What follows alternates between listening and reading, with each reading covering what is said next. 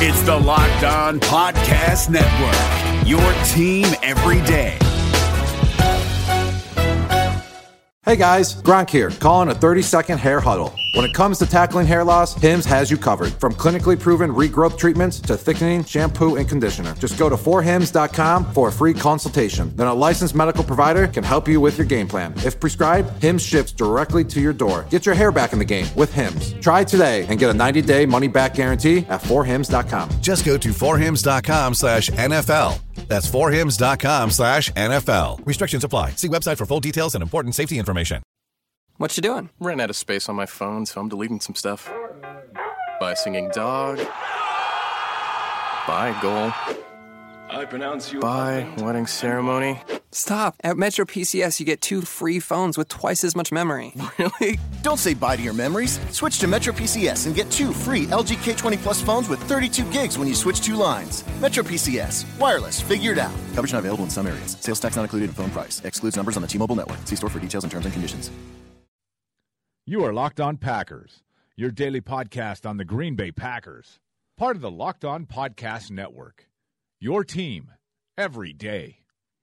And you are Locked On Packers. Hello, this is Bill Huber, the publisher of PackerReport.com, part of the Scout.com and CBS Sports.com networks. In today's show, we're going to go over some of Mike McCarthy's comments from the NFL owners' meetings down in Phoenix. But before we get going with that, I'd like to remind you to check out the rest of the great Locked On Podcast Network, which includes Locked On NFL Draft, a great podcast. The draft is a month away. Unbelievable. So check out Locked On NFL Draft, Locked On NFL, and Locked On Fantasy. And of course, there's my website, PackerReport.com. A couple good stories for you over there from yesterday, and we're going to actually talk about some of it today with McCarthy comments. And also my mock draft continued.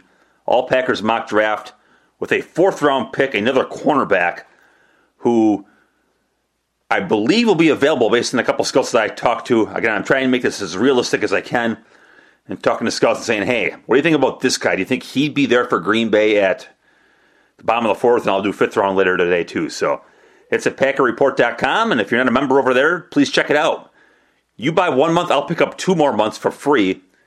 Type in the coupon code FA 2017. It's FA 2017. You buy 1 month, I'll buy 2 more. They get you all the way, through the draft, OTAs, minicamp, all the way through the offseason stuff. So please check that out. All right, the most interesting comments came at, what are the Packers going to do at guard? Got to replace TJ Lang. There's been some speculation, my fans said, hey, he'll be Jason Spriggs' job. It's not a bad guess, but it's wrong. McCarthy says it will not be Jason Spriggs. Here's a quote from 2 reporters yesterday. He's a tackle. And the first thing you have to say about Jason is he can play left tackle in this league, and that's huge. That's a priority position in my view. That tells you the importance that he has to our offensive line. I think we're very fortunate we have David, Brian Bulaga, and Jason. That's David Bakhtiari and Jason Spriggs. So we have 3 high-quality tackles. Obviously, Spriggs started a couple games at right guard last year. I didn't think he did too poorly. I think I have a bias. So maybe I'm just biased, or maybe it's just reality. He's 6'6". To play guard, you can't. I don't think you can be a good guard at 6'6". Guard is so much about leverage, and there's gonna be a guy right in front of you, and if he gets underneath you, he's gonna push you back. I just think it's a tough position to be 6'6". So I never really saw Spriggs being a good fit there. With the caveat of this being, of course, he's a 2nd-round draft pick. He's got a $5 million contract. And at this point, he has no place on his football team.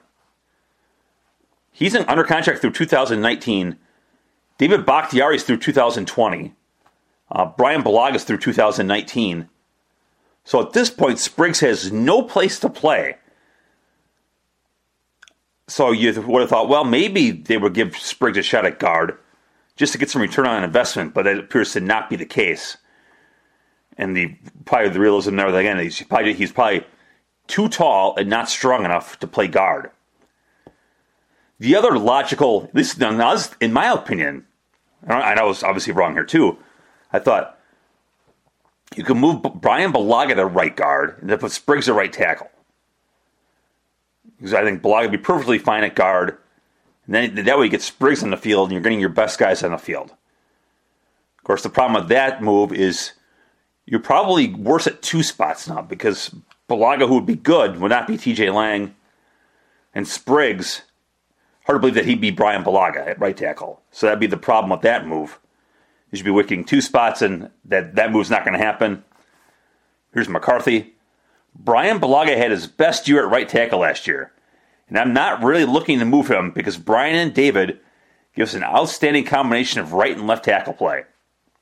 So there's that. So basically, we're going to go with what I thought they would do all along, and that's draft their right guard. Yeah, they've got some guys on hand. They re-signed Don Barclay, Lucas Patrick, an undrafted rookie last year from the practice squad. Kyle Murphy, the former All-American left tackle at Stanford, did not have a very good camp or preseason at tackle. He'll get a look at guard. But ultimately, the Green Bay Packers starting right guard probably comes from the draft. We've gone over this before, I'm pretty sure. I know I certainly have over at Packer Report. In my mind, there are four ready-made offensive guard starters in this draft, especially for Green Bay's zone scheme. Yeah, Western Kentucky's Forrest Lamp, Indiana's Dan Feeney, Pittsburgh's Dorian Johnson, and Temple's Dion Dawkins. I could see Lamp has to be a first-round pick, and he might not get to number 29. And here's the problem with this is Lamp might not get to 29, and Feeney, Johnson, and Dawkins might not get to 61. So that puts Green Bay in a position of, do you have to trade up in the first round to get Lamp? Do you either trade back to get Feeney, Johnson, and Dawkins, early-ish, mid-second round, or trade up from their second-round pick to get up to 45 or whatever to get one of those guys? So that's going to be Ted Thompson's challenge, is figuring out, okay, we need a guard. Just how in the hell do I get him? Otherwise, it's going to be Barclay or, Barclay would probably be okay. I have no idea about Patrick. I know I mentioned this in the podcast. He had a broken hand through training camp last year. I have no idea. He battled his butt off last year. He was terrible. What are you going to do, right? Hard to play guard if they club cast. So, and then once the season starts, A, they don't show us much of practice, and B, I'm certainly not looking at Lucas Patrick. And the kind of the same deal with Murphy. I have no idea if he can play guard. Just looking at his body in the locker room, I thought kind of a guard type.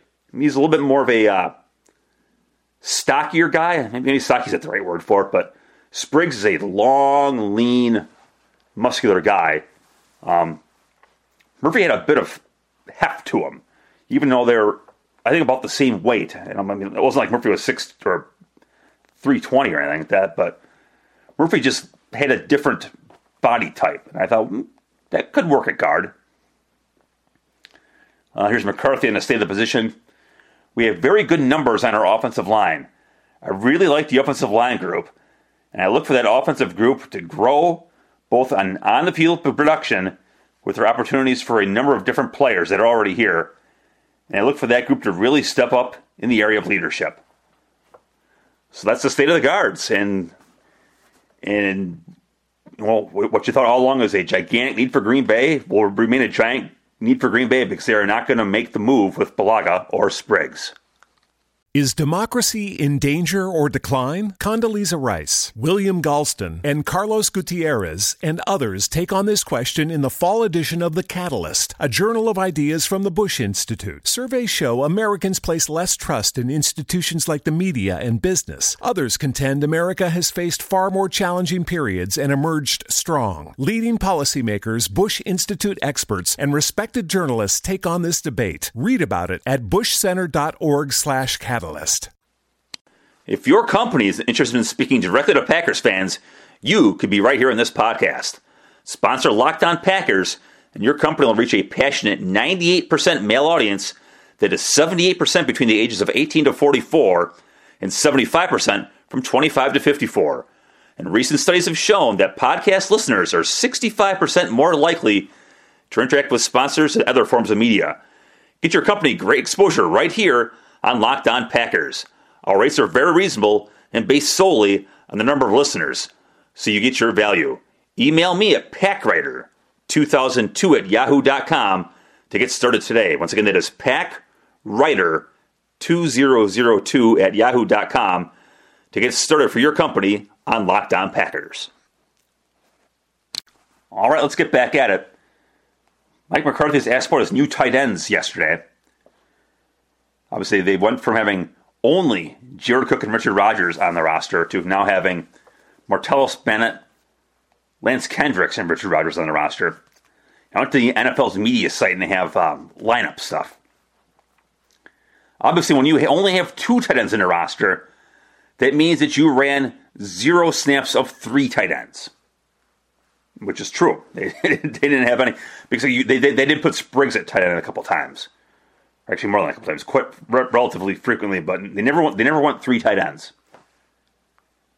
In 2010, they ran 37 snaps with 3 tight ends. In 2011, they ran 70. Those are the only years I looked up. So, here's McCarthy now having 3 tight ends. We've played with 3 tight ends on the field at the same time. We played them in the backfield. Probably played them more displaced than we ever had, talking about last year with Jared Cook. I'm looking forward to playing more with the tight end in the line of scrimmage. That's definitely something that will be different this year than we've done in the past. And that's true. I mean, Cook was a receiving threat. Richard Rodgers is a receiving guy, despite the fact that he's slow. He's a receiver. Martellus Bennett is an all-around tight end. I mean, he's 270 pounds, for goodness sakes. He's a terrific blocker. Last year, he caught 75.3% of passes. That ranks second among tight ends. He averaged 7.56 yards after the catch, and that ranked first among tight ends. So, while you miss some of Jared Cook's down-the-field stuff, Bennett gives you that, and a lot of the play from Cook was, basically another wide receiver. He lined up at receiver. Bennett is going to be an on-the-line of scrimmage guy. Chris Roth of WBAY here in Green Bay, he talked to Adam Gase, the Miami Dolphins coach. Good job by Chris here. Gase was the Bears offensive coordinator in 2015. Bennett, that year, he caught like 90 in 2014. He caught 53 in 2015, missed 5 games. His ability to do everything as a tight end is rare, Gase said. His variety and what he can do on his route tree is very impressive because he can stretch the field and he's very big. He causes a lot of problems when he goes up in the seam. He's a big body. He doesn't have to be open to try and throw him the ball because he can get in front of the defender and they can't run through him. If you give him a chance to run after the catch, he's very tough to get down. He has very unique run skills for a guy his size. What you like about this, and this fits what Green Bay likes to do with their no huddle. You can put Kendricks and Bennett out there on the field together, and how does the defense match up to that? Let's just put up Jordy Nelson and Devontae Adams as receivers. Kendricks and Bennett as your tight ends, and Montgomery as your receiver, or your running back. Put yourself in the defensive coordinator's shoes. How are you going to match up with that on 1st and 10? Because they can go 2 tight ends and run the ball, because those guys are good blockers. I mean, Richard Rodgers is not a good blocker. These guys are good blockers. You can go run the ball with a 2 tight end set, or you can split those guys out and basically go 4 wides, or heck, put Montgomery out wide 2 and go 5 wides. A lot of options here. And that puts defensive coordinators in a bind, because on 1st and 10, if you think, all right, we're going to go put our base defense out in the field because they're going to run the ball, fine. They'll spread you out and throw the ball. And because they go no huddle, you can't substitute out of that position group, or out of that group. So a lot of trouble McCarthy can cause with tight ends with a diverse skill set. I don't think anybody cared about Jared Cook and Richard Rodgers blocking. You know, I probably told you the story. After the draft, I talked to a coach at every one of these guys' colleges. And to a man, they always say great things about their player. I remember talking to the offensive coordinator at Cal about Rodgers. I go, well, how is he as a... Because he's raving about him as a receiver. His best days are ahead. He's a terrific receiver. How is he as a blocker? And he said the damnedest thing. He said, when we needed to block, I would take Richard out of the game and put in two 210-pound guys who would try. That was not word for word his quote, but basically his point is when they needed to block, they got him out of the game. They took Rodgers out of the game, and just not very good at it. So it's going to be a whole different ball of wax with these guys, and the position group and the diversity of these guys is really going to create some problems, I think, and some matchup issues in Green Bay's favor because of what those guys can do.